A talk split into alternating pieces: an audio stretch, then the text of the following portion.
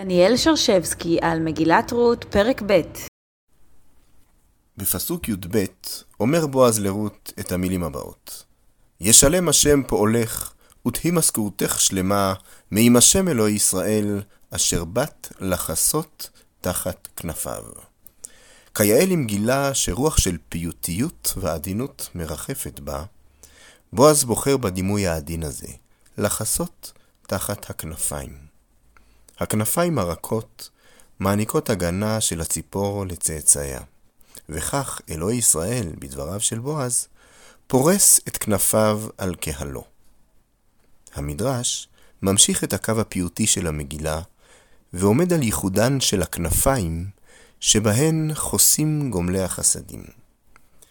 את המדרש הזה צריך לקרוא לאט, בריחוף, צריך להרגיש את הכנפיים.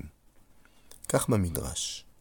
אמר רבי אבון, שמענו שיש כנפיים לארץ, שנאמר מכנף הארץ זמירות שמענו, וכנפיים לשמש, שנאמר וזרחה לכם יראי שמי, שמש צדקה ומרפא בכנפיה, וכנפיים לחיות, שנאמר ביחזקאל, וכל כנפי החיות, וכנפיים לכרובים, שנאמר במלכים כי הכרובים פורסים כנפיים, וכנפיים לשרפים, שנאמר בישעיהו, שרפים עומדים ממעלו שש כנפיים, שש כנפיים לאחד.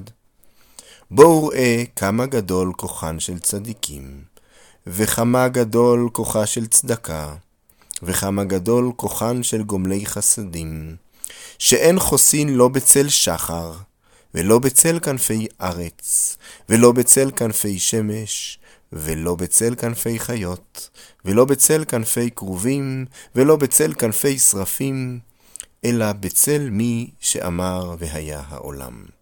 שנאמר בתהילים, מה יקר חסדך אלוהים, ובני אדם בצל כנפיך יחסיון.